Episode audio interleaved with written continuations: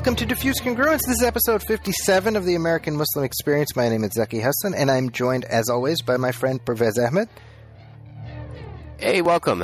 Welcome, Zaki, and welcome, listeners. Good to have you guys back. Uh, how are you doing, Zaki? It's been a, been a minute. It, it, it's been uh, a few minutes, but um, happy to be up here on a Sunday morning. It's we, we usually record uh, in in the wee small hours, so kind of nice that it's daylight out.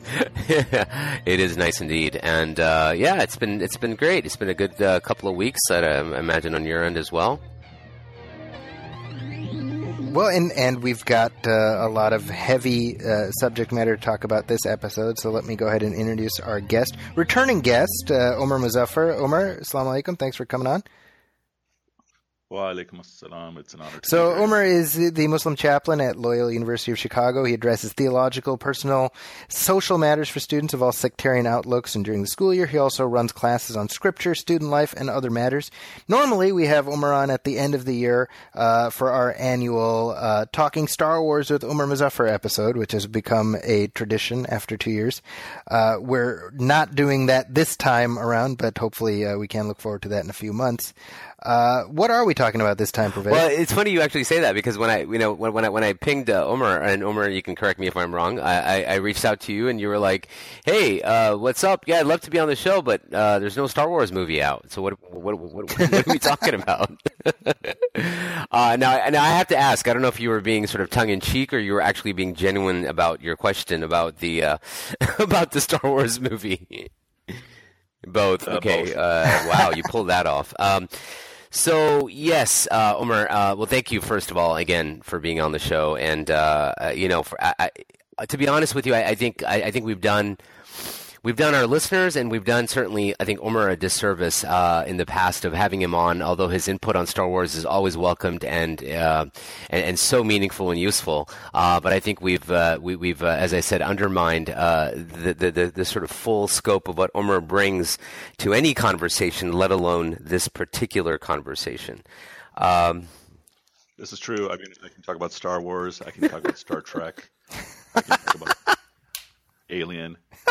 That's true. So we have limited you. See, see, I, am I'm, I'm being I'm being right. I'm, I'm not being facetious. We have limited you. Um, no, but but you know, it, it, I guess I guess there's no proper way to transition from this, but. Uh, yeah, no, yeah. Uh, no, I mean we're going to be talking about some, I think, some some heavier sort of, uh, or doing doing some slightly more heavy lifting and and and and uh, meatier stuff, headier stuff, um, and that is uh, Omar. Uh, now I know for a while, for the last few years now, um, you've been um, kind of doing. I don't know if it's just limited to the Chicago community, but also beyond. Uh, certainly, uh, doing arbitration work uh, within the community. Um, maybe if you could tell our listeners who may not be familiar with arbitration and mediation how that works, and perhaps how you got involved in that. Um, I think that might be a good sort of segue, if there is any, into what we kind of want to talk about today.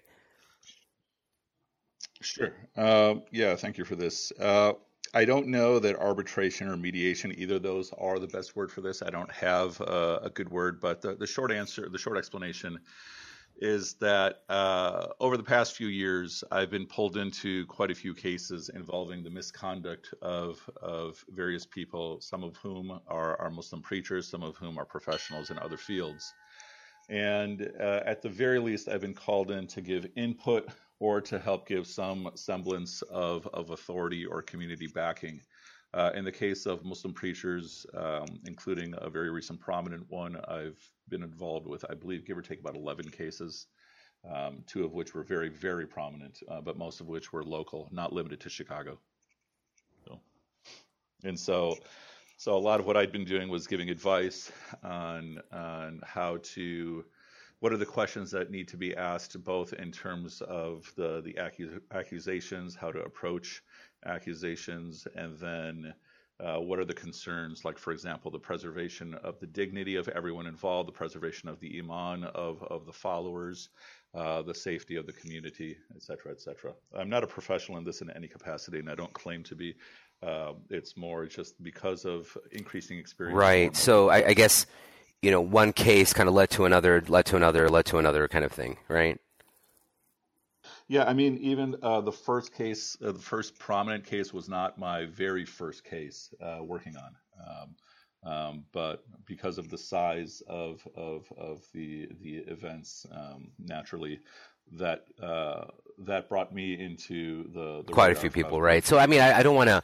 Uh, I, don't want to. Well, it's just not really the lead, but I mean, you know, w- what we are alluding to, and I don't. I want. I'd rather stop alluding to it. Um, is the uh, Abdullah Saleem case in Elgin that I imagine a lot of our listeners, certainly those in Chicago, uh, and I think even beyond, uh, are familiar with that case, the specifics of that case uh, or probably not the specifics, but certainly have heard of it. Um, I think that's the case you are referring to, correct? Um, so. Well, and, and to be honest, I, I don't know how well known this is outside of Chicago, and even there, uh, a fairly narrow subset of people in Chicago. I mean, maybe we can give some background. Yeah, no, no. I, I was going to certainly ask Omer to do that, uh, as comfortable as he is, and I, I mean, I imagine some of it is probably still ongoing in terms of the the investigation. So I don't know what you can comment on, but please do. Yeah, like like Zaki said, taking place, so I'll be limited in the things that I can say. But uh, the the short public version of the story was that uh, initially uh, there was an employee uh, of of the Institute of Islamic Education who who had accused Abdullah Saleem of, um, of some very serious sexual misbehaviors with her and and she had spoken to uh, a number of people who then were connected to a number of students of mine who then told me. And uh, when something like that happens you can't just you know say yeah this is not my my cup of tea. You're going to have to talk to someone else. You have to figure out how to bring healing uh, how to bring attention how to bring justice. And uh, eventually he pleaded guilty um, uh, of the charges against him. In that process we also discovered uh, quite a few other victims over the course of the past few few decades. And also working on the case, uh, something that people kept saying in the community was, "Yeah, we've been hearing about this for 10 years. Yeah, we've been hearing about this for 20 years." Uh, but it seemed that no one came forward. So.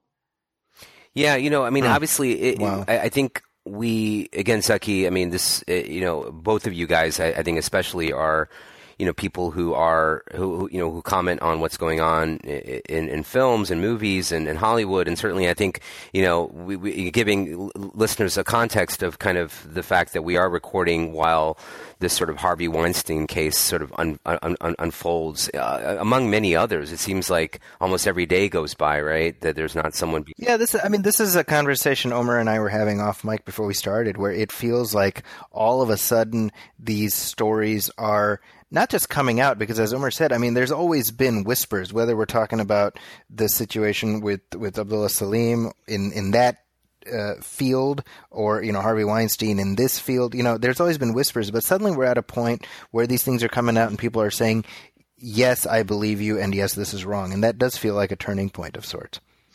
I mean, it's it's very difficult for for survivors and victims to come forward because right from the start, that requires them to, to continue living in the trauma that they experienced. Right. So that's the first problem. Second problem hmm. is more often than not, the more prominent the the accused or the perpetrator is, the harder it is to get people to to believe you.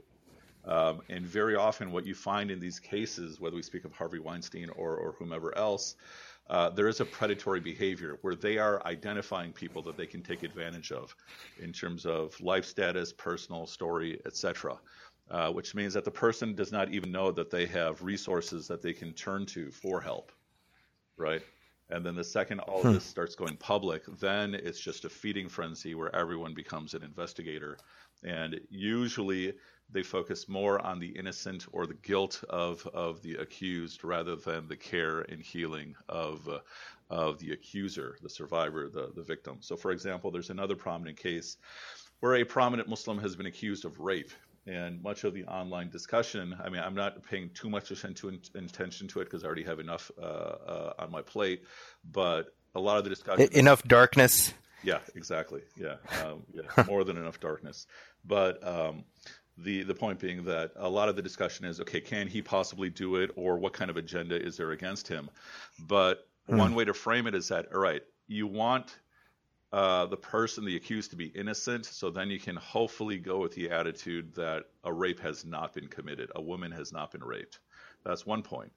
But then on the other hand, uh, very rarely do women come forward, and and so even if a mm. woman is coming forward, uh, this has to be taken very very seriously. But then the third point is um, I'm not part of the investigation. As a regular person, uh, I'm not part of the investigation, so there isn't much to gain by me providing you know speculation and a lot of a lot can be lost by way of uh, providing speculation so you let the people who are involved go through their process yeah i mean i think in the in the particular case that you're referencing which just literally broke you know what 48 hours ago in terms of the accusation um, it looks like it's going through the you know uh, French legal system, right? I mean, there's been a, a, a complaint filed. Um, the the accused is now responding, saying that he is innocent of those charges and will be filing a counterclaim or a, a, a lawsuit of for for uh, you know libel or you know right. So so so I mean, it looks like it's going to play out in the court system, as opposed to I think some of the cases that um, I, I think that well I, again, I don't want to bury the lead here. So, I mean, you were involved in two very prominent cases that have uh, certainly become a topic of discussion. One dates back a few years, which is the Abdullah Saleem case that we're talking about, or we have been talking about, and then more recently um, is, of course, the, the the case of Nouman Ali Khan. Um, you know, the uh, prominent Muslim preacher online. Uh, personality uh, and uh, based out of Dallas, Texas, and uh, Malaysia, I believe. So anyway, so the, the, so so with with those, I think it was slightly different, right? There wasn't there wasn't a pending litigation at the time, at least of your involvement. Mm-hmm. Meaning, if if uh, there's the impression that a crime has been committed from an, uh, a state or an American legal sense, in many ways, those issues are much easier to handle because then you push to get the police involved. Okay. And, and, then, you know, much of the, the groundwork or the legwork is out of my hands. If it's a matter of Islamic law being violated, then things get a little bit more complicated because you have to figure out how to address it. And a point I made in a different interview is that what people are perceiving to be an effort towards justice is not usually an effort towards justice, right? If someone mm-hmm. has violated Islamic law, but as far as we know, has not violated uh, civil law, then it's often not a quest for justice as much as it is a quest for for healing and safety. Mm. You're outing someone because of of the risks that they pose to others as well as to themselves. Right, that hadith that you should help your brother. I'm paraphrasing. You should help your brother, uh, whether oppressed or an oppressor. And we understand how to how to help an oppressed, but how do you oppre- help an oppressor? You you help them not to oppress, or you make it hard for them to oppress. Correct correct. Yeah. Um, so there's again, there's so much to talk about. I mean, I, I, think then rather than keep going back and talking about the Abdullah Saleem case, and and, I, and, I, and we'll come back to it because I think I do want to juxtapose that case with the particular case that I do want to talk to you about, and that's of course the uh, again the Nouman Ali Khan case. So, uh, and this is certainly more uh, recent, and so if you could maybe kind of again walk the listeners through um, your involvement in the case uh, was it similar to the Abdullah Saleem case in that someone approached you uh, who was a, a, a alleged victim? Mm-hmm. So, uh, I mean, again, couple... given whatever you can talk about, right? I mean, I, I, I think that should be a general caveat for the show. So let's just kind of dispel with that. Yeah. Yeah, and I mean, uh, I don't really have any any. I'm on the show uh, because you guys, as as my my colleagues and friends, asked me to be on the show. I have no interest in any sort of self promotion, and as you can see from social media, uh, all I've gained, the vast majority of what I've gained, is hate, which was to be expected, right? And so, yeah, yeah. yeah. And again, we we can also talk about that. Too, I would love but, to, um, please. Yeah, we will. Yeah. So. Uh, so Nouman is a person that I've known for a couple of decades through our involvement in this this organization that was around back then called Tanzeem-e-Islami. It was part of the Khilafah movement. Nouman was this this young kid from from New York. I was this guy from from Chicago, and we used to cross paths quite a bit through through work in in in that organization. And and so since then, both of us have have more or less unofficially, at least if not officially, parted from from that group. Um, but we've been in touch uh, a couple times a year, right? Uh, and sometimes discussing matters that are very very personal, seeking help in personal matters. And uh, uh, about two years ago, there was a lot of attention given to secret marriages among among prominent Muslim preachers, and and uh, Muhammad Fadl even uh, wrote an excellent article about the illegality from an Islamic perspective of secret marriages, and uh, and I was hearing rumors about Nouman being involved in certain unethical behaviors and and so I contacted a mutual friend of mine, a friend of ours, saying, "Here, here's some rumors about about Nouman. What do you think?" And that friend uh, immediately flew down to Dallas to investigate himself. And he came back after a day or after a couple of days saying, "There's nothing going on," and um, that you, meaning Omer, should be ashamed that you even considered any of these rumors. And I said, Yeah, you're right. And so from that point, for the next year or so, anytime I'd hear anything about rumors against Nouman, I would shut them down completely, saying, no, uh, nothing is true. Uh, someone close to me even checked everything out. None of these rumors are, are uh, have any basis. And then what happened at the beginning of the summer is that uh, I got contacted by that same friend saying that he found out from Nouman that Nouman was actually lying. And, and, and so there's this case going on down in Dallas uh, of these of these community scholars, all of whom are very prominent scholars on the national scene. Um, and there's going to be a meeting, and things are are looking very very tense. And so the mutual friend told Nouman that Mozaffar should go down to help uh, because I'm friends with Nouman and I've experienced in these types of things. You know, sort of keeping the peace, especially in these types of matters. And then someone among those scholars also contacted me, and we're speaking about a span of of probably less than 24 hours in between these different phone calls. Uh, uh, uh, one of those scholars contacted me saying that we have this case and it's pretty serious, and again things are very very tense and heated. Is there any way you can come down? And and so I I flew down a day or two later and and got involved and sat with the scholars to to hear the whole narrative, to go through to go through evidence and such, and then sat with Nouman uh, and and listened to his his narrative. And most of this is the stuff that I put in my original post on this.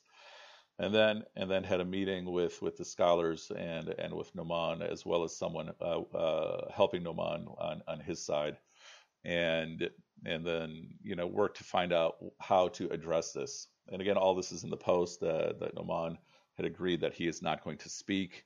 Um, and then he's going to uh, go through a process of personal reform of the guidance of a therapist as well as a spiritual guide.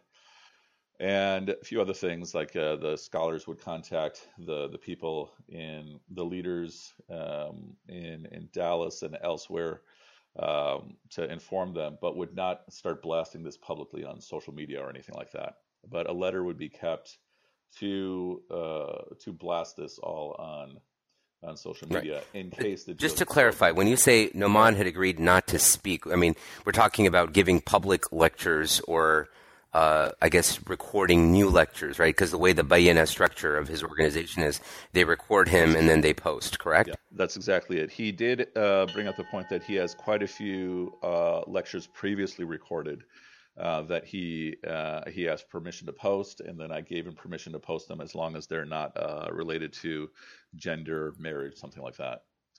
Can I also ask? Um, uh, so by this time, by the time these accusations and this investigation was going on, um, his divorce, I mean, which at that time was already a very public divorce from his first wife, had already had already had already occurred.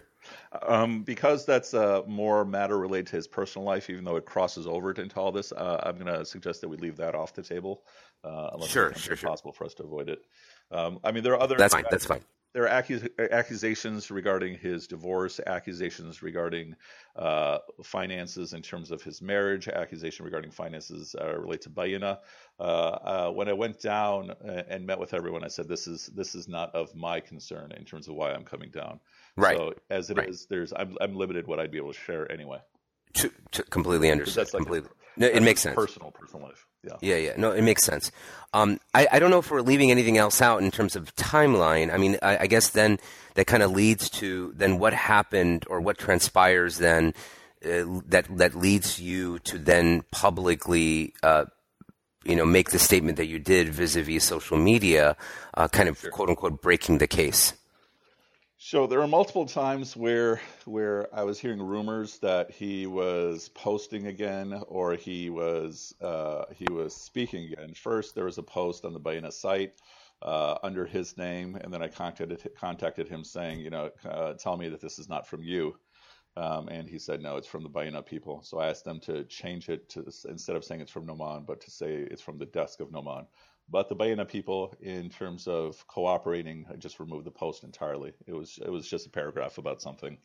Uh, but then, as we got to uh, into the fall, I started hearing quite a few rumors that he was speaking again, and and uh, uh whether it's uh, including khutbas and talks, and again looking for for evidence. Then I was given evidence, uh, very clear evidence of this, and and I was getting ready to contact him uh, in the same way I contacted him before, and also deliberating on how to address this because that means, as far as I'm concerned, the deal's broken unless there's a good explanation. And literally, just about the time I was getting ready to contact him, all of us received letters from his attorney. Uh, one person received uh, a threat of a lawsuit, the others received a demand or an offer, depending upon how you want to read it, uh, uh, for further mediation because allegedly there were a lot of lies told in, in the previous meeting. And and so now that it, lawyers were involved, uh, um, that uh, I didn't know whether I could or should contact him directly anymore. And so that led to another week of, of deliberation. And and in the process over that next week, uh, I found out that there's a person um, um, uh, for whom he owes an immense amount of salary uh, because of a, a month long class in the summer, and he was refusing to pay that person. And and and so things started getting even worse and worse. And the then in the process of writing this letter, which uh, was a variation of the original letter that we had first that I had first mentioned, and and this letter over the course of the summer went through as many as 30 drafts. Um, you know, just uh, changing words here and there, adding paragraphs, removing paragraphs, uh, with multiple people reading. And I was getting advice from multiple people directly involved with the case or not immediately involved with the case. You know, people whose opinions I respected, and received a, a whole spectrum of, of, opinions, leading to what eventually became, after a whole series of istikharas, hitting send or post and posting the the letter. Posting the letter that you posted on on I think it was Facebook, correct? Yeah. Yeah. Yeah. yeah. And one of the questions was also how do we make sure to make it authentic? Because uh, I could uh, in the uh, in the Saleem case, I posted publicly on my blog. Um, do we go to the media? I already had a media strategy ready if necessary um, because of multiple different contacts in the media. Or do we go through uh, a different approach? And the only way that I felt I could have I could express authenticity that this is an actual statement, not from an imposter, was to make it from my own social media account. Of course, one of the questions becomes why on social media, and the answer is because it was going to go on social media within a few minutes of no matter what method would be used to go public, whether Correct. it's a major a major news and news site or or a blog. Within literally minutes, it would be going on social media. Did you did you feel some hesitation of? I mean, having gone through the gauntlet already with the Abdullah Saleem story. I mean, I, I saw how you were taking fire from all sides. Were you a little bit like, can somebody else take point on this so that I don't have to go through this I mean, again? Uh, I wasn't worried about the hate for a couple reasons. Uh, the biggest reason was my real concern, far more than any hate, was am I doing something wrong? Mm-hmm. Right? Is this the right thing? Is this the wrong thing? Because something like this, when you have a community problem, you almost never have a good choice to make. It's always four, five, seven horribly bad choices, and then you have to figure out which is the the least the, bad, the best. Yeah, the best, the least worst of those bad choices. Meaning every choice will have some benefit, but it's going to have all kinds of, of known consequences and then unknown consequences. Right. And so my biggest concern was, you know, Ya Allah Ta'ala, am I doing something wrong here? Am I doing this right? Right. And this is literally just prayer after prayer after prayer and then in hindsight, in every single case that I've worked on, uh, it's okay, did I make the right choices? Are these the right choices or not? And constantly seeking forgiveness for anything that I'm not seeing. Um, And so that's one reason why I wasn't really too worried about the hate. The other, because I just had bigger worries. Another reason was because uh, I'm doing this for the community, and I know my community. I love my community, and with with the deepest that I can express, I've dedicated myself in service to a love for my community. And so I know exactly how the community is going to react, and they reacted exactly as I expected. And so I see the community as my younger brothers and sisters, if not my children. And and you know I I knew that uh, this would not be taken well. If I had a better way to go through every step, um, uh, I would have gone through those. So. Okay. So yeah, I mean, all the different times I was cursed to hell, all the different times I received death threats, um, even, yeah, um, just insults. Uh, some of some of the, the the comments were just sheer trolling, but other people I think were expressing the actual pain and anger in their hearts, especially because they don't know me from anybody else. And that's that's part of the work of community. Anyone who's been involved deep down at the at the ground level of community work already knows this that you make a choice and a lot of people are going to be unhappy, especially because they're not going to be able to appreciate the complexity of every single issue. Yeah, that's right, and, and I think I, no, I, I, appreciate you saying that. Um, you know, very much so, and I think certainly people who are out there listening who have been involved, like you said, from the you know in, in, in any capacity in community work, um, kind of can not only relate but share that pain in, in a lot of instances. Um, if I could, you know, I, I want to turn a little bit to the conversations that have now that that are taking place, uh, whether it's social media or whether it's even in more say academic circles or where, wherever may be the case, um, I, I, think that well, there's a there's a few things. I think there's some terminology that is used that I would love for you to sort of comment on and and and kind of offer your insight into the terminology. Um, and, and one of those terms that often gets used here is um, there's a few, and I, I want to get into each and every one of them, but one of them is spiritual abuse, right? That oftentimes yeah. the accusation here is that the perpetrator or, or, the accused has, you know, has, has, has engaged in spiritual abuse. So if you could maybe kind of talk about what that means and, and, and whether that's, you know, in, in, in, obviously in these two instances, we're not probably not in these in both of these instances, but let, us say in the in the Abdullah Saleem case, where was that like a prelude or a precursor to sexual abuse that then took place? Um, and if you could, okay. Um, so, uh, so there's a couple questions there uh, regarding the, the the latter point uh, in terms of of the Abdul Saleem case. Uh, there, it was really understood to be a matter of of, of the law being broken. So yeah. um, at the very least, it's an employer violating the rights of uh, rights of an employee. And then when you get into the the who the employer employer was and the employee was, then we would also perhaps categorize this as spiritual abuse. Why? Uh, just because that the person who is the perpetrator or the accused perpetrator is respected as being of some degree of prominence in the community because of what is perceived to be a very high level of faith, a very closeness in the relationship with Allah Ta'ala as well as their Islamic knowledge. And and the victim is someone uh, almost always a woman, and he is almost always a man. The victim is almost always a, a, a woman, and and she is being placed in a position where it is very hard for her to say no because of the power of or the influence of the speaker. Uh, now, to be fair, uh, some people raise the point that okay, some some women are going in, you know, fully uh, fully knowledgeable and consenting of what we're doing of what they're doing. We can address that also, but the first thing to understand is that this is not a power balance, especially because you will find in the transcripts and the text messages very often the the the woman, the student, uh, you want to call her the fan, the fangirl, whatever term you want to use, uh, she's asking the the preacher, is this okay? Islamically, right? And the preacher is saying, yes, it is, or don't worry about mm-hmm. it.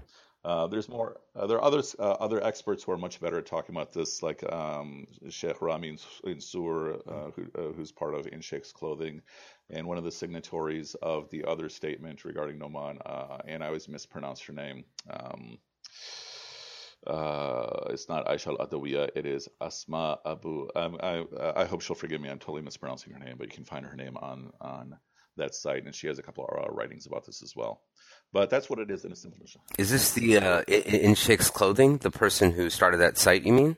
So in Sheikh's clothing is uh, I want to say it's Danish Qasim, Rami Nsour, and then Dania Shafke. And Dania Shafke, yeah. Mm-hmm. And then I'm sorry, Shafke. And then let's see, this is how bad I am with people's names. And then uh, and then there was a statement by by uh, Imam Magid, Dr. Mattson, and and a few others uh, regarding the Nouman case, and she's one of the signatories on that. And um, in the moment, uh, I'm at a loss on, on how to pronounce her name, but no, you can see her name there. Right, and right. Zainab Ansari also, uh, Sheikha or Ustadha Zainab Ansari has also had an article from quite a few years ago on Muslim Matters uh-huh. talking about all of this. But in a nutshell, what are we talking about? We're saying that it's not simply the case of a man going to a woman and propositioning her, and she's saying yes. Uh, I think everyone would understand that if you're at work and your employer is propositioning is propositioning you, that it's not uh, the same thing.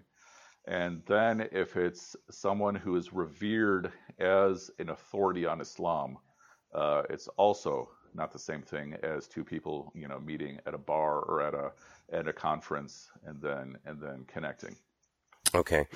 And, and I think this is probably as good as a time as any, uh, you know, which is, you know, again, one of the things I did want to do. Because again, I think a lot of this gets murky or a lot of this gets um, conflated, especially in online discussions that I've seen or that even in private and, and somewhat less than private conversations about these matters is where the like for example, you have the case of Abdullah Saleem on the, on one hand, and then you have the case of Nouman Ali Khan on the other hand, and the conflation that I often see occurring is that, and again, this is probably this leads me to asking about the next term, which is predatory behavior, uh, is that the reason why both of these ca- cases often get conflated is well, here's just another example of quote unquote predatory pr- predatory behavior.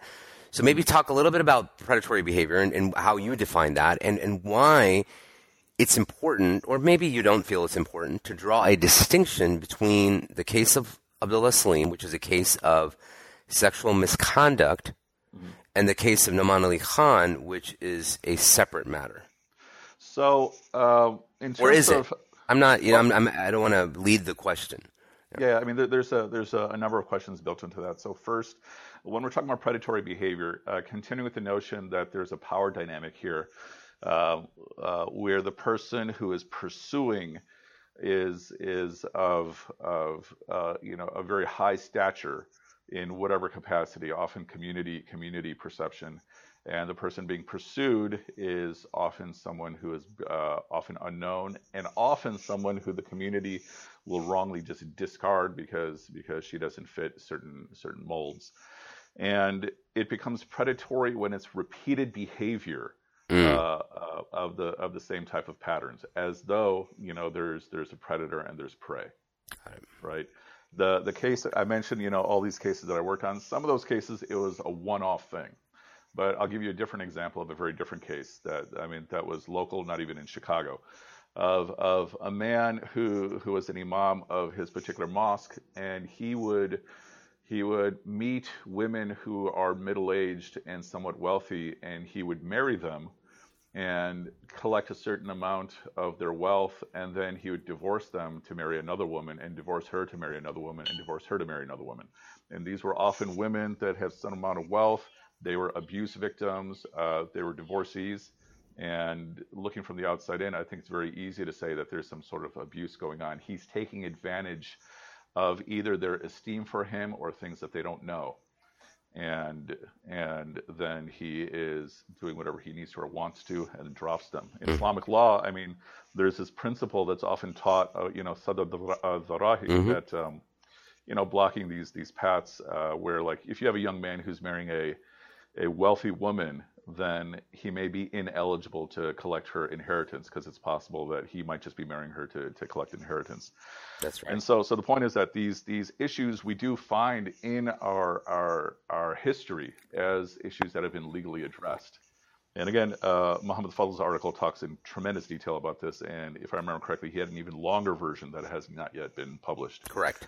Uh, uh, regarding Nouman and Abdullah Saleem, uh, I don't. I mean, I look at every single case as uh, unique on its own. I have not had the the situation where you have all kinds of different uh, crimes performed uh, from within the same institution. In the Abdullah Saleem case, uh, there are actually two perpetrators accused. Um, one on one case, and the Abdullah Saleem was on these other multiple cases. Um, but that would be the case where you know you might address uh, all like if you have multiple predators in the same institution, if you have multiple perpetrators or accused perpetrators in the same institution, then you might treat them all the same way. But all the cases I've looked at, I've been involved with, I've treated in completely unique ways mm. according to whatever the specifics of those moments. A, a, qu- a quick note uh, that I that I want to also uh, invite you to comment on is um, uh, you, because you mentioned institutions. So you've got uh, the institution um, that is run or was run by Abdullah Saleem, uh, IIE, I think, right? and then you have Bayyinah. Now, the, to my understanding, like the difference between the two is one is a for-profit, right? Bayyinah is a for-profit entity, and uh, IIE, I would imagine, is not is, is a non-profit entity. Yeah, I mean those those would be different, uh, both in terms of tax codes as sure. well as what is understood in terms sure. of the methods used for for generating income and such. But yeah, the bottom line is one. Which is, is why I raised the point because I mean, as someone who's been involved with a nonprofit, you know, for the last few years, you know, I mean, you know, yeah. w- w- when you have issues of either accusations or whatever may be the case uh, against leadership, I mean, you know, there's then the ethical responsibility or a fiduciary responsibility that you have as a nonprofit to your donors, to those who, the, your benefactors. Um, you know, versus in a for-profit entity, I think it, it becomes a little. I'm not saying that there aren't any ethical responsibilities there, but you know, there is uh, there is that additional layer. Is I guess what I'm trying to say. Mm-hmm. Yeah. Yeah, I mean, some of those things uh, would be beyond uh, my. Oh no, no, I know, I know. I just, yeah, I, I think it, it, it, Again, this is something that I think of as again someone who's who's straddled, who has been on both sides of the fence in the sense that I've worked for mm-hmm. for-profit entities and I've worked for nonprofit entities in a legal capacity, and I can, you know, I, I, to me, there's uh, there's certainly legal uh, implications involved, and there's also ethical implications involved, which is perhaps here as good as any of a point to make, which is that oftentimes, again, we conflate the uh, we conflate ethics and ethical violations with legal and le- legality and legal violations. Um, how would you? How would you, as a, as an expert? I'm no expert, uh, Omer, but I. what's the difference between uh, in terms of how you're defining something that's uh, an ethical violation sure. versus a legal so violation? It, it, well, I appreciate you asking, and and so I, and and I and I, perhaps the best analogy I can give is one that I use when I teach. Um, the difference in Islamic law terms, okay, and, and and I invite you as a scholar of the Quran to, to comment on this because my the analogy that I give is often from the Quran or, or by virtue of sort of arguing from the perspective of let's take the Quran uh, and and its, its ethos. And so, you know, so legally speaking, for example, um, if someone were to wrong you or were to strike you, let's say even physically, right? Um, Islamic law, and by and by you know by not by extension, but um, the Quran, let's say, allows you, permits you legally to take back, you know, to to, to right the wrong by striking the person back, right? Uh, I mean, if if if uh, there's adjudication and everything, correct. Assuming that has taken place, not. Of course, of course, yeah. of course. Assuming that has taken place. However, uh, the the ethical or the the, the the, the Quran also calls you for uh, an ethical standard, which is to show clemency, to forgive. Right? Mm-hmm. You aren't legally obligated to forgive or to show clemency. Um, uh, because it's you know it's you know right for a right, you know wrong for a wrong. But but as far as you know, the the, the ethical uh, calling um, of the Quran would be to forgive and to show clemency, uh, and so that's kind of the distinction between, or, or, that I make between legality and ethics, right? Just because something is is is is is is legally permissible or is is is doesn't violate the law doesn't mean that it's the most ethical thing to do.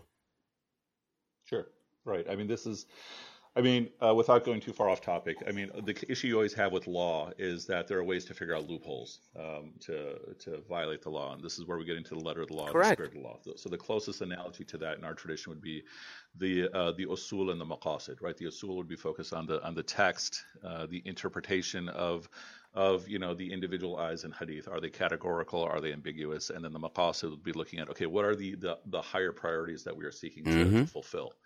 And and and so the goal is that to to, to have something to have Islamic integrity uh, means that you're fulfilling you know these these these big questions. And the other big question becomes um, that all right what level of authority do you have if you're in a secular state? And and that's why I keep emphasizing on these conversations that justice is is not what is being sought in terms of what I'm doing. It's figuring out what is uh, the best way to to bring safety and healing when it is uh, appropriate, and sometimes that means outing people uh, at various levels or various Okay. platforms. You know, you've also reminded me. This conversation has also reminded me that I don't want to give the impression that I'm coming in like like some superhero in all these cases. Uh, I'm frequently uh, calling upon uh, expert professionals in whatever appropriate field is is relevant um, to get their input. Whether we're talking about attorneys, whether we're talking about experts in sexual violence, whether we're talking about psychiatrists, psychologists, etc.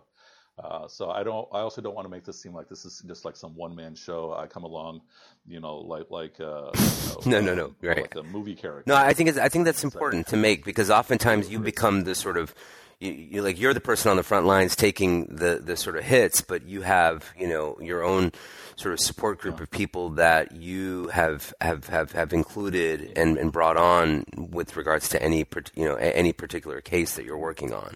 Um, and I, I would, I think, I, I don't know if you mentioned this specifically, but in addition to professionals, you know, a group of scholars, right? I mean, some Muslim Islamic scholars who you turn to for Yeah. advice. I, I appreciated that you that you called me a scholar, but officially uh, I cannot claim to, to be a scholar. Uh, but in in the Nouman case, uh, the the original crew was a number of scholars across different Islamic outlooks. I mean, we had one that we would identify as a Salafi, one we would identify as as a Deobandi, or you, might even say two Deobandis, two Salafis. Even those lines get blurred, whatever right? that's worth. Yeah. And and the point is that yeah. Even those lines get blurred, my uh, friend. interesting Yeah. But uh, yeah so so uh, yeah so this type Yeah. of work especially because how serious it is it's not something that can be done haphazardly by somebody who's well intentioned i mean uh, all i bring to the table is community experience and then experience in uh, these type of cases. And if there's any sort of expertise Yeah, it's knowing how to right, navigate which the is community A science, if not an art. Uh, Yeah, I don't know, I don't know which, which- whichever one. Yeah, it's it certainly takes practice and mm-hmm. experience. Mm-hmm. Yeah, mm-hmm. And and sometimes I mean, why do I become the face? Because this allows everyone to fire their hits at me, which means that other people who are behind the scenes can can be protected, especially the the survivors. That if everyone's focused on me, you know, firing accusations at me as such, then the survivors can remain in. yeah, yeah. Um, I, I want to go back to something you, brought up at the outset, and I think that maybe, and this is probably more relevant in the instance of the Nouman Ali Khan case, which is you're you drawing distinction between um, where a crime has been committed, i.e., a violation of criminal or civil law or statute, right? Uh, versus a violation occurring, uh, a violation of Islamic law occurring. Okay. So let's just take, I mean, and, and this, like I said, perhaps relates to the Nouman Ali Khan case, and we don't have to necessarily go into specifics. But in the case of someone who is accused of um, uh, a polygamous, you know, in being involved in, you know, in, in polygamous uh, marriages, right? Secret or not, secret or otherwise, right? You have uh, a possibility that that person has violated uh, civil law right? By engaging, by, by, by, by simply by virtue of the fact that they have engaged in bigamy or polygamy. Um, how do you draw that distinction, or how, how do you how do you so? But so there you have a violation of civil law, but you don't have a violation of Islamic law, at least as it is interpreted by the majority of Muslim scholars. Yeah. So uh, uh, in terms of something like polygamy, I'll say that of the cases that I've been pulled in off the top of my head, something as, for lack of a better way to describe it, straightforward as polygamy, as polygamy has not been the case. So in some cases, it's a person who is married to multiple women, but the first wife does not know, or the uh, uh, the uh, uh the person who who to whom the the man is getting married to um, she doesn't know that he's already married to someone else. Um, so usually it's not as simple as you know someone married to more than one woman. Um, the issue, in my understanding of the problem with polygamy in American society, aside from whatever people feel about it personally, you are correct that the overwhelming majority uh, of, of scholars uh, do regard it as something that is Islamically allowed is that the, the second, third, fourth wife has no rights. She's effectively a mistress or she's effectively a girlfriend. And, and so she only has those rights as a citizen of society, but she can't go to the courts to divorce her husband um, because she's not recognized as, as, uh, as his wife. And that becomes uh, something that I think people do need to consider um, those people, those women who are participating in in a polygamous marriage. I mean, uh, going with the assumption that everyone's going with full sound mind, and even if the first wife knows uh, and and supports it, what are how can she ensure that her rights will be fulfilled? Right. I mean, I you know I regardless of you know the stance of the scholars, I cannot see myself supporting my daughter as being a first, second, third, fourth wife and and so I tend to sit out of that debate as as an Islamic principle or as an American social principle. But the concern would be um, how do her rights get ensured in a secular society? Okay, so and so yeah, and I think that's an important distinction because when you talk about rights. I mean, you're talking about her rights in again in, in, a secular society that doesn't recognize the fact that she is married to this individual. Exactly. So healthcare, uh, you know, uh, inheritance, uh, mm-hmm. and, and, various other issues come into play. Uh, in the case of dissolution of marriage, what are her rights, right? Because again, if the marriage is not if the marriage is not recognized by the state, how then, you know, it certainly wouldn't recognize a divorce proceeding, for example. Mm-hmm. Yeah, these are. I mean, uh, the Islamic legal questions, we do find a number of scholars who do wrestle with these yeah. to figure out answers. Uh, from an institutional perspective, however, uh, why why does my role exist? It's because we have not yet formed a go-to or a series of go-to institutions for people to go to if they've if they've been abused or if they feel they've been abused. You know, I've been trying to put together you know a team or a set of teams uh, that so that if an accusation comes forth um, from a victim or on behalf of a victim against uh, against a preacher, then rather than go to me, who's basically this Muslim chaplain at this university, um, but they can go to this office within the community that has all the expertise right there and the funding, and they can go through mm-hmm. and investigate. That becomes, uh, as far as I'm concerned, the real, actual, practical question. Yeah you know, how do these things get addressed uh, on a regular basis? I mean, even one of the difficulties I've had in forming these types of institutions is that, um, you know, this person of this ideological outlook, usually on the political left or left of center, does not want to work with that person who is on the political or religious or interpretive right. Um, and that's been one of the hard things is to get people to sign on to agree to work with each other. Um, and you have to have people uh, across uh, the, the spectrum of outlooks to address these things. I mean, this this all the, the reason I've even trying to form these groups is because uh, a teacher who helped me quite a bit on, on one of these big previous cases said, you know, to, to form a group like this. And that was a couple years ago. And I'd been struggling to bring people who, uh, from all across the spectrum who, who are willing to work together and then, you know, just take over over these cases. It's it's a hard thing to do. Can can you elaborate on some of the challenges that you're facing as far as that that that notion of people's you know where they lie on on a, a socio political spectrum, uh, bumping up against you know these sort of religious ideas that are maybe more nebulous and, and sort yeah. of the the challenges that well, presents. I, I have to uh, clarify my language. When I'm saying to the political left, I'm, I'm actually meaning I don't want to say the interpretive liberal uh, in uh, in Islamic interpretation because a lot of these people don't do any interpretation in the first place. It's basically hmm. Uh, people that generally would be categorized as being to the left and people who would generally be categorized as being to the right, people who would generally be uh, categorized as being liberal, Se- separate from religion. I'm including religion, right? Yeah. Oh, okay, gotcha. So, so people who would be looked at in terms of their opinions as being liberal and in terms of their Islamic opinions, and those people who would be looked at in terms of their opinions as being conservative. Uh, I don't even know of a good way to describe it because it's not like uh, I'm speaking of people who are more strict and more loose in their interpretation of text. Um, it's the way it seems to play out is those people who who get categorized as looking at uh, looking through the lens of academia, and then those mm-hmm. people who get categorized as looking through the lens of of Islamic traditions. Um, the first group often gets uh, placed on the left, and the second group often gets placed on the right. But the point I'm making is that a lot of times a person is judging someone else, saying, "I can't work with that person because they're closed-minded." Okay I can't work with that person because I don't agree with their opinions. And community doesn't work that way. Community work requires everyone, for the sake of the community, getting on the table and figuring out how to work together. And so, uh, you know, the people who've been working in the community for a long time, they understand this because people who don't understand this, they usually get burnt out and uh, angry and they wither away. Uh, and you have to figure out ways to bring everybody to the table um, for the sake of their own hereafter, for the sake of the hereafter of the people they're serving, for the paper, for the sake of the, the dunya of the people they're serving. And and that alone, uh, if people don't understand that, it's hard to bring people together to work on these very serious issues. With the end result being that okay, somebody from some random city calls me up and says, okay, we got this issue. What do we do?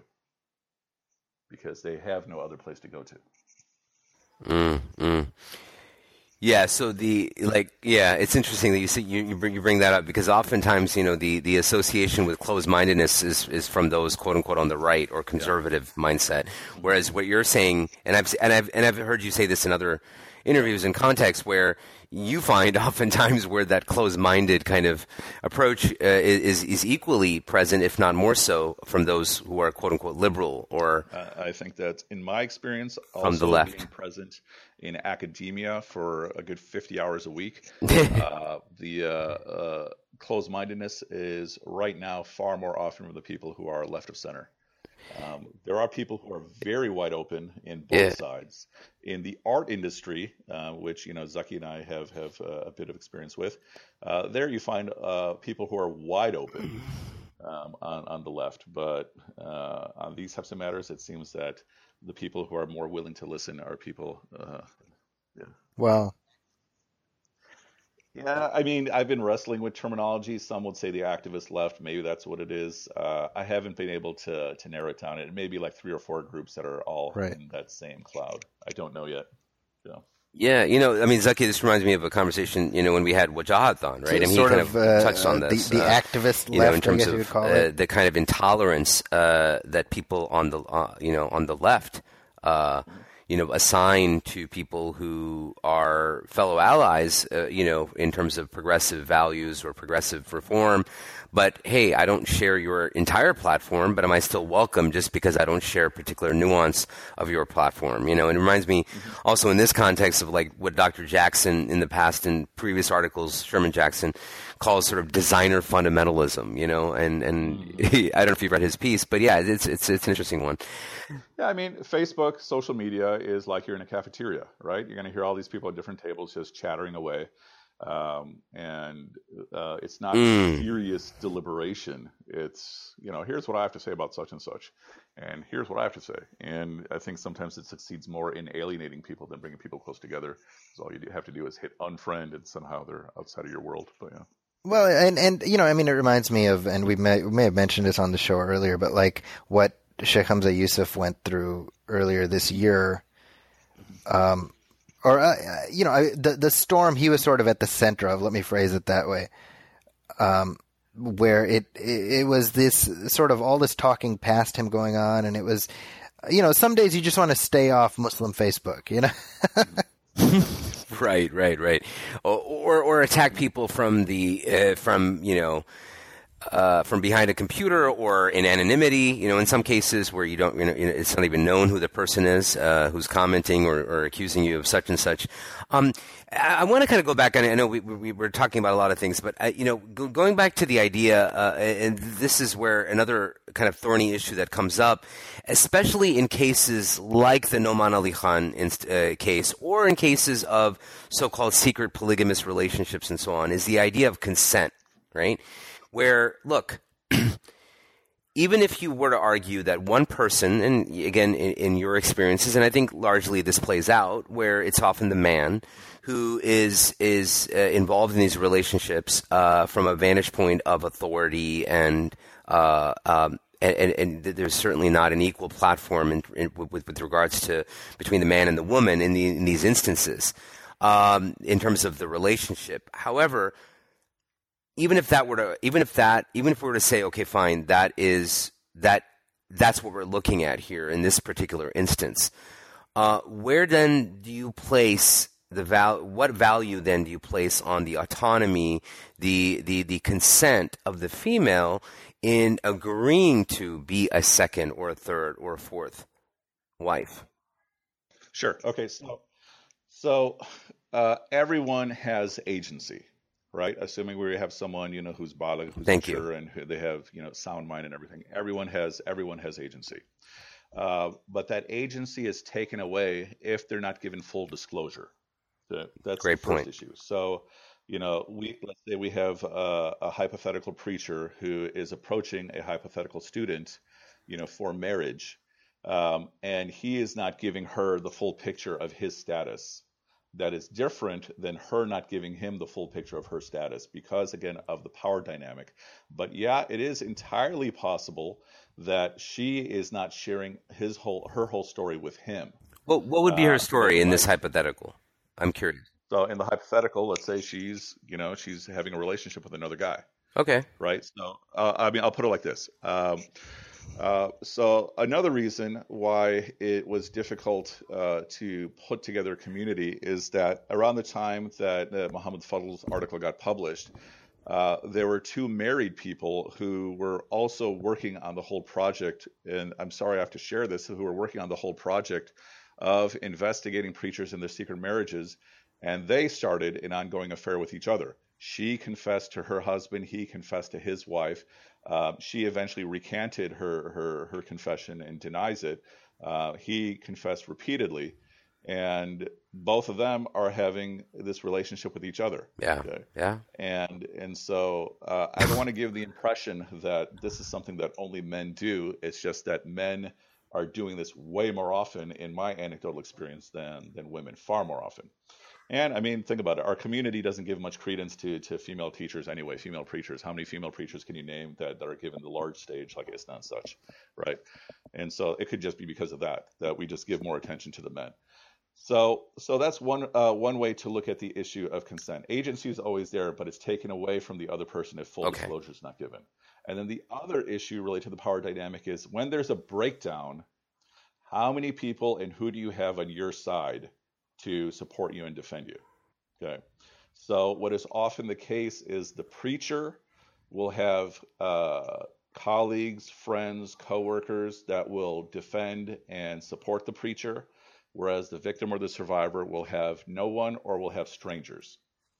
And and so that's another aspect that's lost in terms of of of the, the, the power dynamic problem. That another reason why a come, a victim can't come forward is because she has Nobody. She doesn't know where to go. The preacher can call up this friend, that friend, another friend, and say, hey, look, here's what's going on. And the preacher, more often than not, also has funds to, to do such and such. And so, as you saw with with this the the recent high profile case with with Nouman, how many thousands of people oh, yeah. who are just fans came forward to defend him, right? Um, and that's uh, uh, that indicates the the uh, the the difference of power dynamic. How many people who know the victims have come forward um, because uh, you know they have the the strength uh, or or the wherewithal to to actually speak? Very very very few. and this is how it plays out in in uh, practice. Mm, mm, okay, okay. Uh, yeah, no, I think those are all interesting points, uh, or, or, or, certainly valid points, and I think that need to be taken into account as as well when we do talk about uh, not only the, the the imbalance of the power dynamic in place, but also uh, you know with with regards to consent, right? Um, yeah. but, but and so I, you know, I, I, don't know, I don't know really where to shift the conversation again because there's still a couple of areas that I do want to talk about, uh, and maybe this is as good as good, good as place as any. But I think that one of the uh, uh, one of the uh, dangers that I see um, is, or not dangers, but one of the perhaps. Um, I don't know. Just, just, just I, th- I, think that what, what we as a community need to be watchful of or mindful of is that when these accusations come out, um, that one, you know, obviously the validity of these accusations, right? And then in the context or, or, or, or in situations where you have a preacher or a personality that is associated with a organization that the entire organization is not then impugned because of the behavior of one of its uh, uh of its uh, speakers or personalities does that make sense. Yeah, this is this gets um, hard at this era of age in the Muslim community because uh, except for a few of the old older organizations like ICNA, ISNA, uh, in most cases the the main figure is made synonymous with the institution. So even though Zaytuna is however many people on its staff, I mean Zaytuna is looked at as synonymous with Hamza Yusuf, right? Yeah. Uh, Bayyinah is looked at as synonymous with Nouman. Um, you know, or even think of Ta'leef. Uh, it's looked at as being synonymous with with Usama, with uh, Usama Canon, and may Allah give him give him cure, inshallah, and give his family uh, the the strength to persevere through through his illness. I mean, and so, I mean, mm-hmm. so so for a lot of institutions, it's hard to make the difference. Uh, a point that I made in my conversations with Nouman is that I have no interest here in destroying Bayyinah right?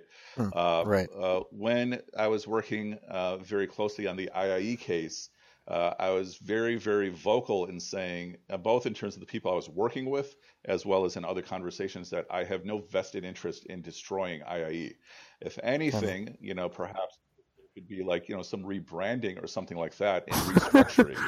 but that is outside of my purview to to destroy it. And if there is an organization that is providing good, how, what adjustments can we make so that it pr- continues to provide to do good?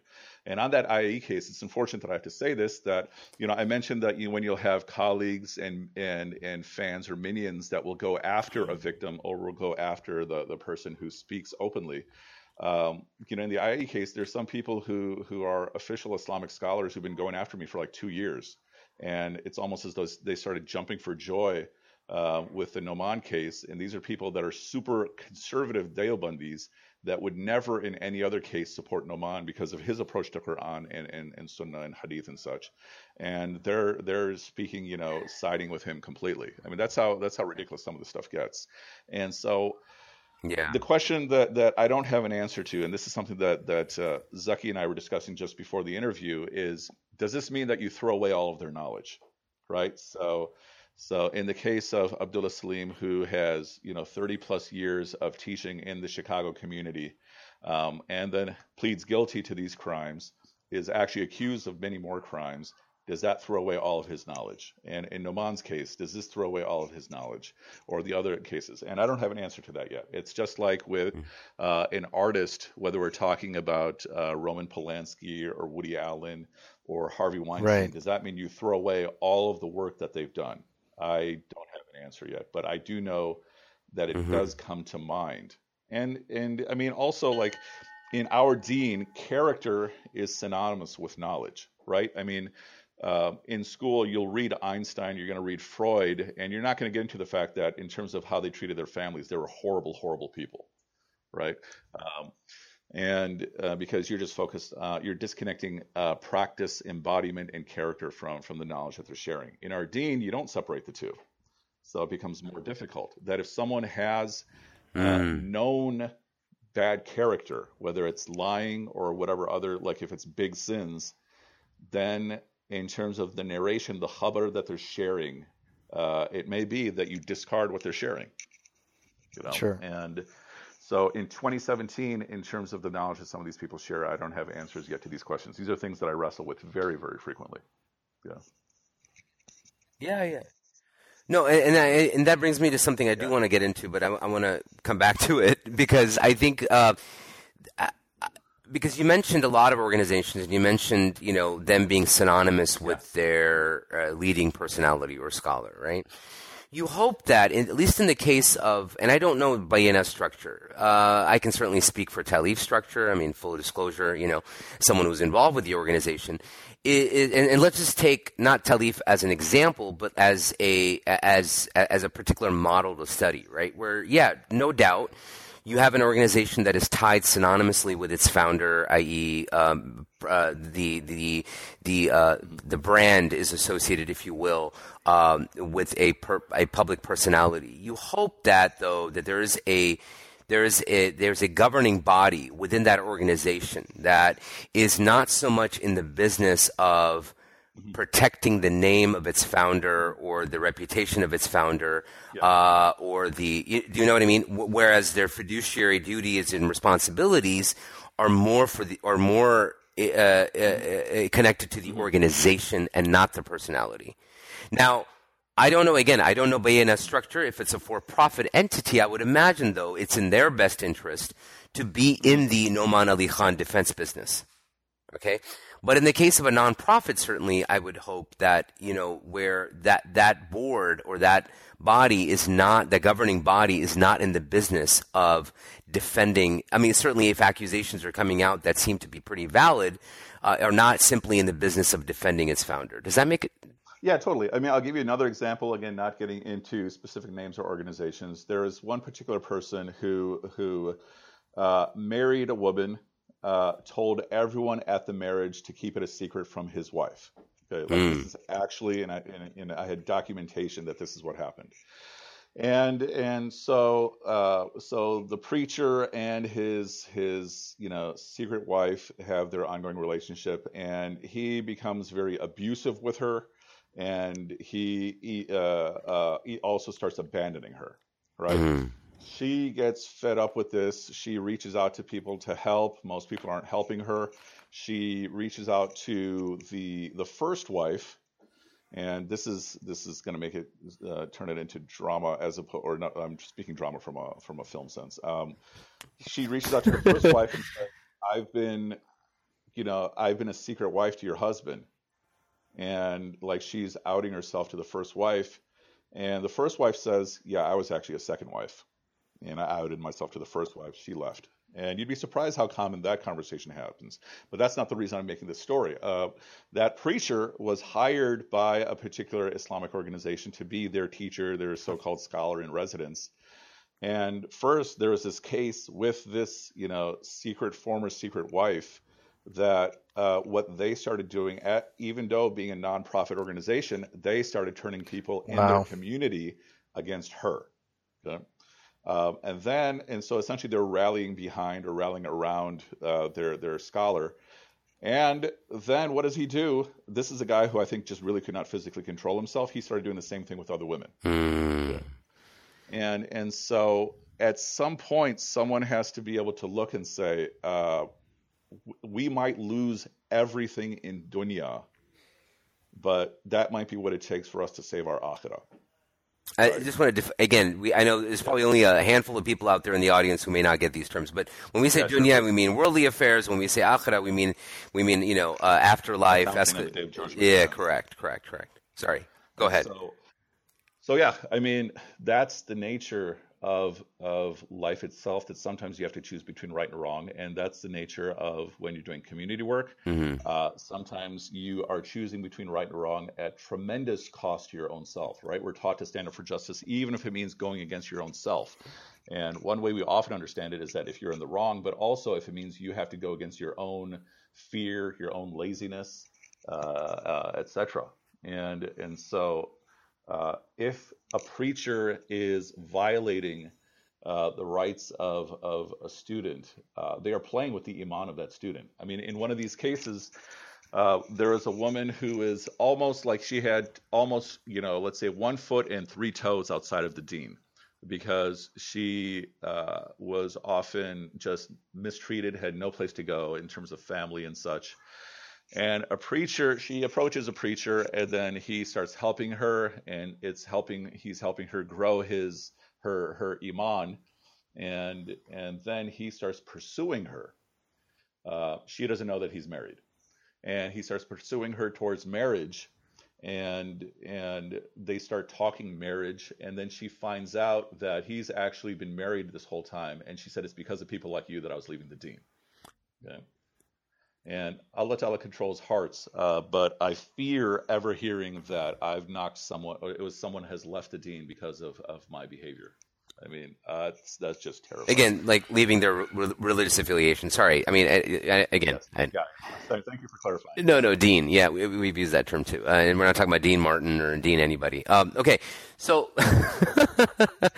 um, wow. I, I, I think you know, uh, frankly, uh, now is probably as good a time as any. Uh, you know, as we sort of maybe perhaps wrap up the discussion uh, is to talk about what you think are some of the solutions to what I think are, is going to be an ongoing conversation in the community. Uh, and, and I mean, that's a huge question because I mean, I think even to, when we, even as we talk about solutions, again, we have to keep going back to what I, or what we what we've talked about in the, or what we've kind of tried to clarify during the during during, during this uh, course of the episode, which is to drawing distinctions between particular cases and and and and, and the and the uh, you know uh, the specifics involved.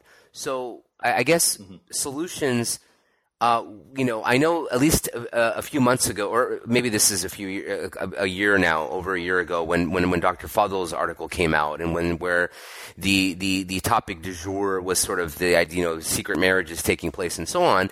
I know that there was a proposed sort of code of ethics, right? A standard, a, a code of standard for uh, leadership, Muslim spiritual leadership within organizations. Um, I don't know if that ever really kind of took off. If there were people who signed off, signed on to those, you know, to, to, to, to those type of codes. But I think that that's a start. It's something that, you know, when we had Dr. Ingrid Mattson on the show, she she she she certainly was part of that and talked about that. Um, do you know anything if, if anything sort of happened from a governing point of view where we're asking organizations to sign off on this sort of code of ethics or code of you know code of conduct for its uh, employees? I know, I know that the conversations taken place in some cities. The Council of Islamic Organizations did create uh, guidelines for for institutions. Uh, I'm not sure how much it's been implemented by, by the various Muslim organizations in Chicago. I can't speak for the rest of the, the communities. Uh, there's a couple problems here. One, I mean, the problem is not even in coming up with a code of ethics. That's actually not yeah. very difficult. It's a matter of a number of people sitting at a table for, for at most That's a couple right. of hours, right? Um, the implementation mm. is a mm. challenge uh, because uh, most of our Muslim organizations have, you know, uh, the, the, elections where someone is the authority for a year or a couple of years, and then gets replaced by uh, another person, another board, gets replaced by another person, another board, and they're already doing something else full time. They might be full time engineers, doctors, business lawyers, whatever. Lawyers. anyway, so, so the point being that I'm, I'm, I'm just I know I know, but um, but um, and so when you already have a full time life with work and family, uh, and then you basically have a little bit of extra time to give to your local Islamic organization. And every Islamic organization has zillions of issues, whether we're talking about just maintenance of the structure or dealing with politics or implementing programs. It's very hard to do anything that's that is sustained. And and so I think one reason why we don't see this as a greater national conversation is that everyone's hands are already so full. You'll have let's say 20 people handling the uh, the community affairs of 2,000 people. Of those 2,000 people, about 500 people will be critics about everything. You know, 1,500 people will be quiet and happy and grateful for whatever they get. And here you are in your board meetings trying to figure out, okay, what are your priority issues? And usually you're only going to be able to address the urgent matters.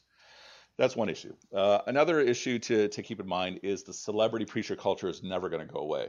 I mean, yeah. as long as we have screens to look at, whether it's TV, film, or or you know uh, uh, YouTube, or and who knows whatever's going to come next. You know, whether it's these glasses or whatever comes after that. The celebrity culture is always going to be there, and so Uh, even if you were to, if all of the current Muslim celebrity preachers were to stop what they were doing, um, they are going to very quickly be re- replaced by other people who will start out as being well intentioned.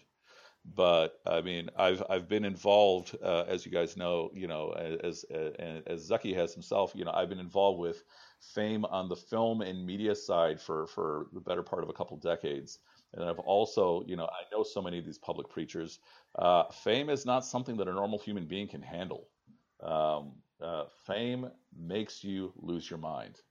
Uh, and part of it is that you start seeking validation from all these people that are hitting like or all these people that are cheering for you. And uh, I, I think very few people can actually sustain their own human integrity uh, when they reach a certain yeah. level of fame.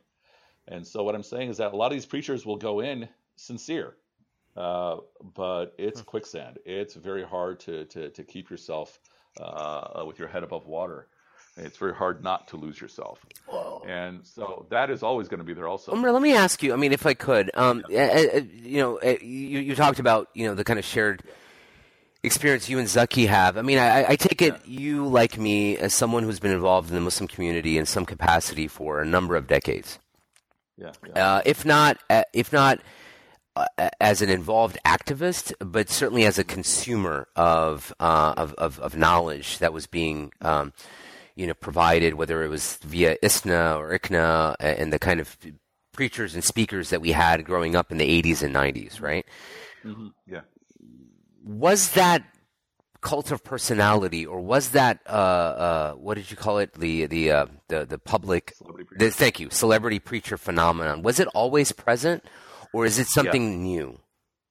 Uh, it was always there. It's just that the platform has gotten bigger with YouTube, meaning. I mean, I remember the day. Let's just call out names. So you're saying that Imam Siraj yeah. Growing up, like hearing Jamal yeah. Badawi or Imam Siraj or Abdullah Idris, or let's even say Sheikh Hamza, although well, that, that gets a little okay. But let's, just go back to the old guard, right? I mean, like uh, think back to the ISNA days. Let's say in the '90s. Uh, I was there. Are. Yeah. Oh no, I was there. So, so Imam Siraj would be walking around ISNA, and yeah. like 30 people would be walking behind him. Um, and then along comes Hamza Yusuf, and half of ISNA would be walking behind him. Yeah. Right. This is this is before any of these people had much of a presence on television. Correct. Right. This is before. and this is before social media. This is before YouTube. Yes. Yeah. Yeah, and before all these international like Iqra TV, Peace TV. This is before all of that. Oh yeah. Right. And then I think Anwar al-Awlaki was the first person to come out with celebrity. Oh, not, see, I'm saying celebrity with uh, with compact disc lecture sets. Hamza Yusuf had his. Yeah. Imam Siraj. I learned so much of my Islam from those Jummah khutbas. Oh man. Go. See, now yeah. you're talking my language. Yeah, yeah exactly. Yes, yes, exactly. Cassette and, tape boots at ISNA. I mean that. Well, I mean to be honest with you, that's how I first was introduced not only to Imam Siraj but also Sheikh Hamza Alhambra uh-huh. Productions. Right, yes. used to sell those cassettes. Uh, even Imam Zaid Shakir. I mean, so a lot of people. Yeah. Yeah. Sorry. Go and on. Then, and so, you know, for when when I was in Tanzim Islami, I was very close to Israr Ahmad, and I used to see how people would conduct themselves around him. I mean, you would think that like rays of light were shooting from from uh, from his whole being in terms of the way people would conduct themselves around him, and and I that in my experience was true for almost every one of our celebrity preachers. I, I should also mention I'm calling these people celebrity preachers not to minimize their knowledge. I'm calling them celebrity preachers in terms of what the people are consuming from them. Correct. Um, they're consuming charisma. I mean, Dr. Israr was a powerful speaker. Sheikh Hamza is a powerful speaker. You know, all these people are very, very charismatic speakers and we are buying charisma and we think we're gaining ilm in the process. Mm, knowledge knowledge. And yeah. yeah. and so sacred knowledge so the point being that culture uh, has been there that culture has been there in many parts of the muslim world. And if it was not the process of someone preaching it would be the process of someone reciting right? I mean, uh, Michael Sells has a point in one of his books. He's he's a uh, professor at University of Chicago. Brilliant. Where he was he was younger and travel walking around in Egypt, and he saw these people watching televisions uh, uh, in the stores, and he thought they were watching a soccer game, but they're all listening to somebody recite recite the Quran. Right? It's always been there, and and a lot of it is beneficial. Right, uh, but when you start elevating the status of someone beyond human uh, and in some cases, even beyond the status of the Prophet, peace be upon him. You see this among some of the goofy Sufi tariqas, not so much the Orthodox tariqas, but the goofy Sufi tariqas, Goofies. where they'll elevate Yeah. their sheikh, yeah, they'll elevate their sheikh above of the Prophet himself, peace be upon him. You're probably going down a harmful path, both for your your afterlife and for this world, because you're probably actually shutting off your mind. And so, so that culture has always been there, and that culture will always be Mhm. there. Because I think that's also human nature. And in terms of this collective sense of discontent and dispossession that we often have as Muslims in the world, even in America, even though so many of us are like in the 1%, um, I think people are looking for a Mahdi, a savior. And and so they want someone to to like lead their way. And so Well, I would even I argue- in the hearts of- Yeah, I mean, like you said, it's been there from the very. I, would even argue from the very beginning, because I mean, one of the earliest sort of issues that the Muslim community wrestles with after the death of the Prophet, peace be upon him, is sort of the issue of infallibility. Right? Is is what happens to that prophetic infallibility? Can it rest with an individual, or does it rest in a community? And this this schism between the early Shi'i and and, and the Sunni split, uh, I would argue, sort of comes down to that issue of infallibility, whether it's through a bloodline, through uh, through uh, you know uh, the family of the prophet exclusively, or does it rest in the jama'ah in the community, right, as a whole? So Yeah, all those all those would be in the mix of the conversation. What is the status given to the companions of the Prophet? That's right. in That's terms right. of their loyalty of transmitting That's right. saying. What is the status given to specific descendants? Yeah, that would be either. And so, yeah, and I mean, who was the ultimate celebrity preacher in history? It's the Pharaoh. yeah, Right. right, There right. is. So, There you go. There you go. So I, I'm sorry, I, I took you away from you were we were talking about solutions uh, or, or, or so yeah, I mean, so the, the key point being that uh, there have been attempts to to put something together, but I think they're hard to implement. And so what uh, uh, because the people who do community work are juggling way too many things. And then, uh, so what has to happen is that people have to come forth and are willing to be at the same table to focus on this specific issue. Like if you have been a victim, or if you've heard that someone's been a victim of of the of abuse by a preacher, or if you if you have reason to believe that a preacher is abusing, then you go to this institution, right? And then they have the tools, resources, both in terms of professionals and financial resources, to investigate and then to uh, to do whatever it needs to be done, whether it means to go to law enforcement, whether it means to get uh, litigation involved, or if it means to ostracize someone temporarily or permanently. I think that's the only way this will get addressed. Hmm. And uh, and another point to think about: the reason I'm saying that celebrity culture is going to stay there um, doesn't mean that we just give up. It's just like, all right, if you if a crime has been committed, you know you're not going to be able to solve all crime. Um, let's so if a murder has been committed, you know you're not going to solve all murders, even if you put an institution in place. But you will try to make the lives of some people better, and hopefully draw attention to to a problem. hmm hmm So, I mean, I guess any any sort of imparting, closing sort of advi- advice to people. I mean, as we kind of navigate these conversations, even. I mean, so I, I love hearing a good speech as much as anyone else. I don't like giving speeches. I'm not exaggerating when I say I've given thousands of speeches. Tell I accept all of them. I mean, Uh, but I mean, but um, uh, I mean, I still always get stage fright. But I love listening to a really good speech. There's the Hamza Yusuf speech from ISNA from I think 2003, 2004 that I probably listened to like 50 times, just because it was so charismatic, right? And so that I'm not even saying it's a problem. I enjoy it as much as everyone else. Uh, but if you if you're turning to someone for knowledge, the further they live away from you physically, the less they are able to address your reality. And the more you might find yourself idealizing them. That's just human. And so, what you want to try to do for the gain of Islamic knowledge, and what that is also meaning for the process of personal transformation, is look for local teachers. They are there more than we might give them credit for. And I completely acknowledge that uh, that it's much easier for me as a man to find a teacher than it is for a woman to find a teacher. Uh, and and so I understand why there's an additional need for a lot of these things, especially for people who are overseas in, in different places.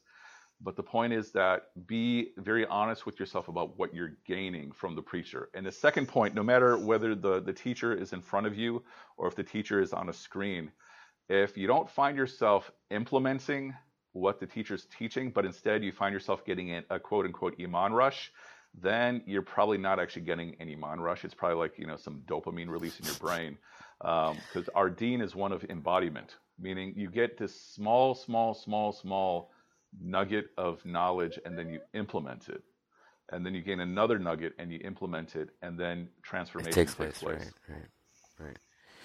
Uh, okay, so I mean, I think that was advice for people consuming like the the uh, like knowledge from uh, personalities. I, I, I mean, I guess specifically. Okay. With, no, no, no. I think that's a, uh, those were excellent points, and I think that uh, certainly if, uh, related to what I what I did want you to comment on, which is as we as community members are now having conversations, whether it's about Nouman Ali Khan or about some future personality or about Abdullah Saleem, like what are some I I, I, yeah. I wanted you to call okay. uh, like just what are some sort of nuances within the conversation or uh, things that we should sure. be watching for? Okay, so pitfalls so to avoid, if you will. Uh, yeah. One, uh, well, the first pitfall is regarding perpetrators. Uh, I honestly, honestly, honestly wish that they would have the sense to own up to their their indiscretions or their crimes. And there's a few reasons for this. One, for their own sake. Two, for the sake of their followers who are putting in all this time and effort to, to defend them. Uh, but also because they will find that if you embrace your wrong right now, uh, you're not going to have to cover things up over and over again and turn it into a bigger uh, to turn it into an even bigger problem. The cover up they say is like worse than the crime. And so this I wish and also I wish these preachers that are doing wrong would come forward and admit it and even say, all right, you know, it's not enough for me to say that I'm human, but there are institutional problems in terms of how we're addressing this and uh, and then call out everyone else, not necessarily by name, but call out this problematic behavior.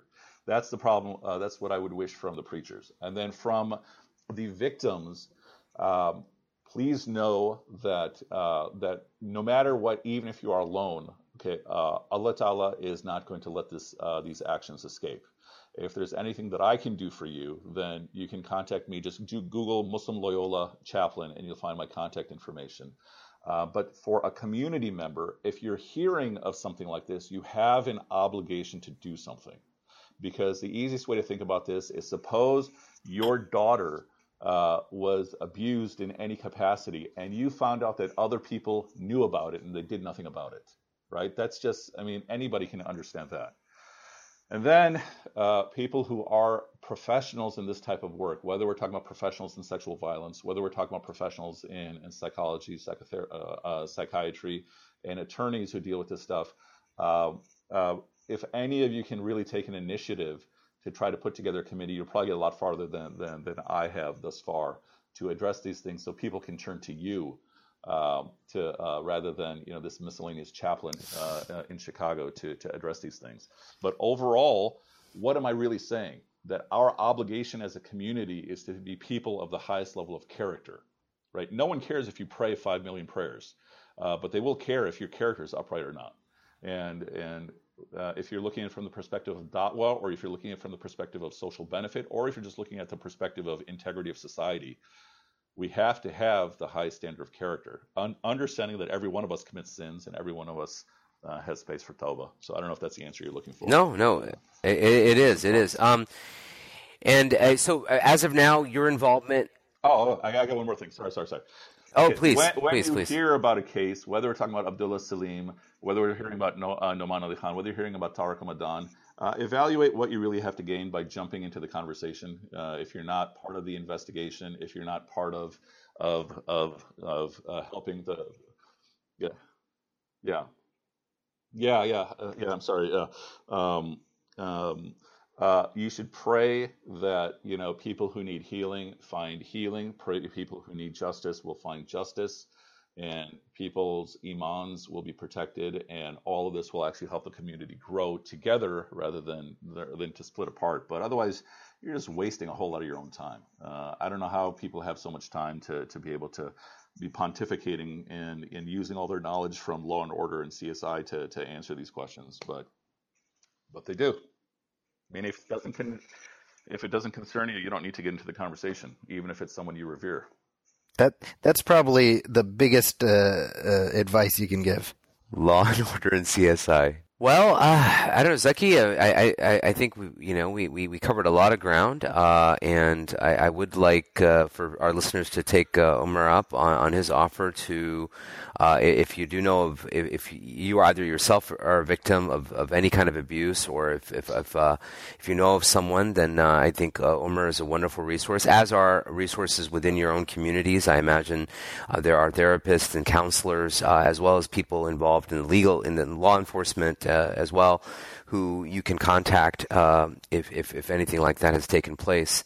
Um, but um, I, I, appreciate uh, you coming on, Omer, and kind of talking uh, about not only these two per- particular cases, but I think a lot of relevant topics, relevant issues for the community right now um, as we wrestled through a lot of this, uh, whether it was the, whether it's the instance of or issue of uh, secret polygamy and and and and or, or, or abuse. Uh, I think it's important to have a voice like yourself um, come on and, and, and, and discuss it. Yeah, I, appreciate I appreciate being on. I appreciate that you guys are discussing this, and also uh, I had this interview last week with the Mad Mamluks, and some people also offered criticism into yeah. the things that I saw that. I saw that. And if anyone has criticisms, by all means, I do really believe in my heart that I take all criticisms as constructive. So by all means, please correct me if, if anything I've said is incorrect too. And Militel accept all of our, our mistakes and our, our request for forgiveness and all of our efforts.